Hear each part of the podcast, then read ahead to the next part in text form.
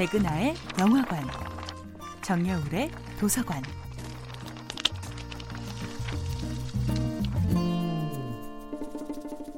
안녕하세요. 여러분과 책 이야기를 나누고 있는 작가 정여울입니다.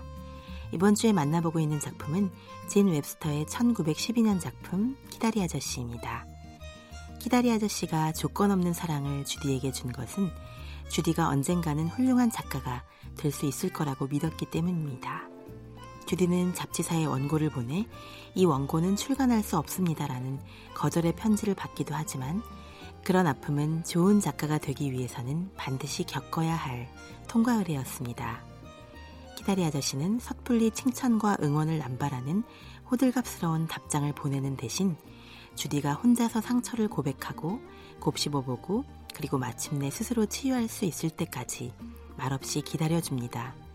물론 가끔씩 변화무쌍한 둔갑술을 구사하며 주디의 주변에 나타나기도 했다가 사라지는 저비도련님의 역할에도 충실하면서 말이지요.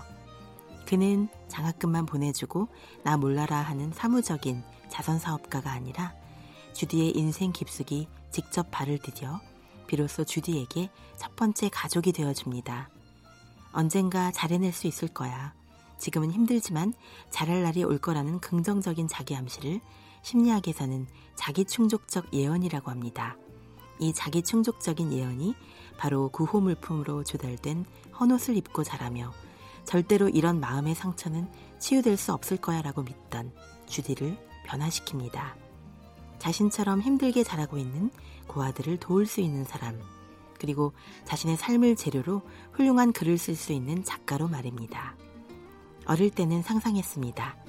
내게도 키다리 아저씨가 있다면 나도 좀 더 힘을 내서 이 역경을 헤쳐나갈 수 있을 텐데 20대에는 간절히 기도했습니다. 이 세상 모든 외로운 주디들에게 키다리 아저씨 같은 사람들이 나타나기를. 이제 저는 스스로에게 기도합니다. 내가 누군가에게 키다리 아저씨가 되어줄 수 있기를. 내 안의 내면 아이는 오히려 성인이 된 나에게 용기를 북돋웁니다. 넌 반드시 해낼 거야. 어느새 훌쩍 자라 씩씩해진 나의 내면 아이는 나를 바지런히 채찍질합니다. 비록 키다리 아저씨처럼 부자는 아니지만 키다리 아저씨처럼 다리가 기다란 남자는 아니지만 나의 글과 나의 삶이 누군가에게 키다리 아저씨처럼 크고 깊고 뜨거운 용기를 불어넣을 수 있기를 바랍니다. 정여울의 도서관이었습니다.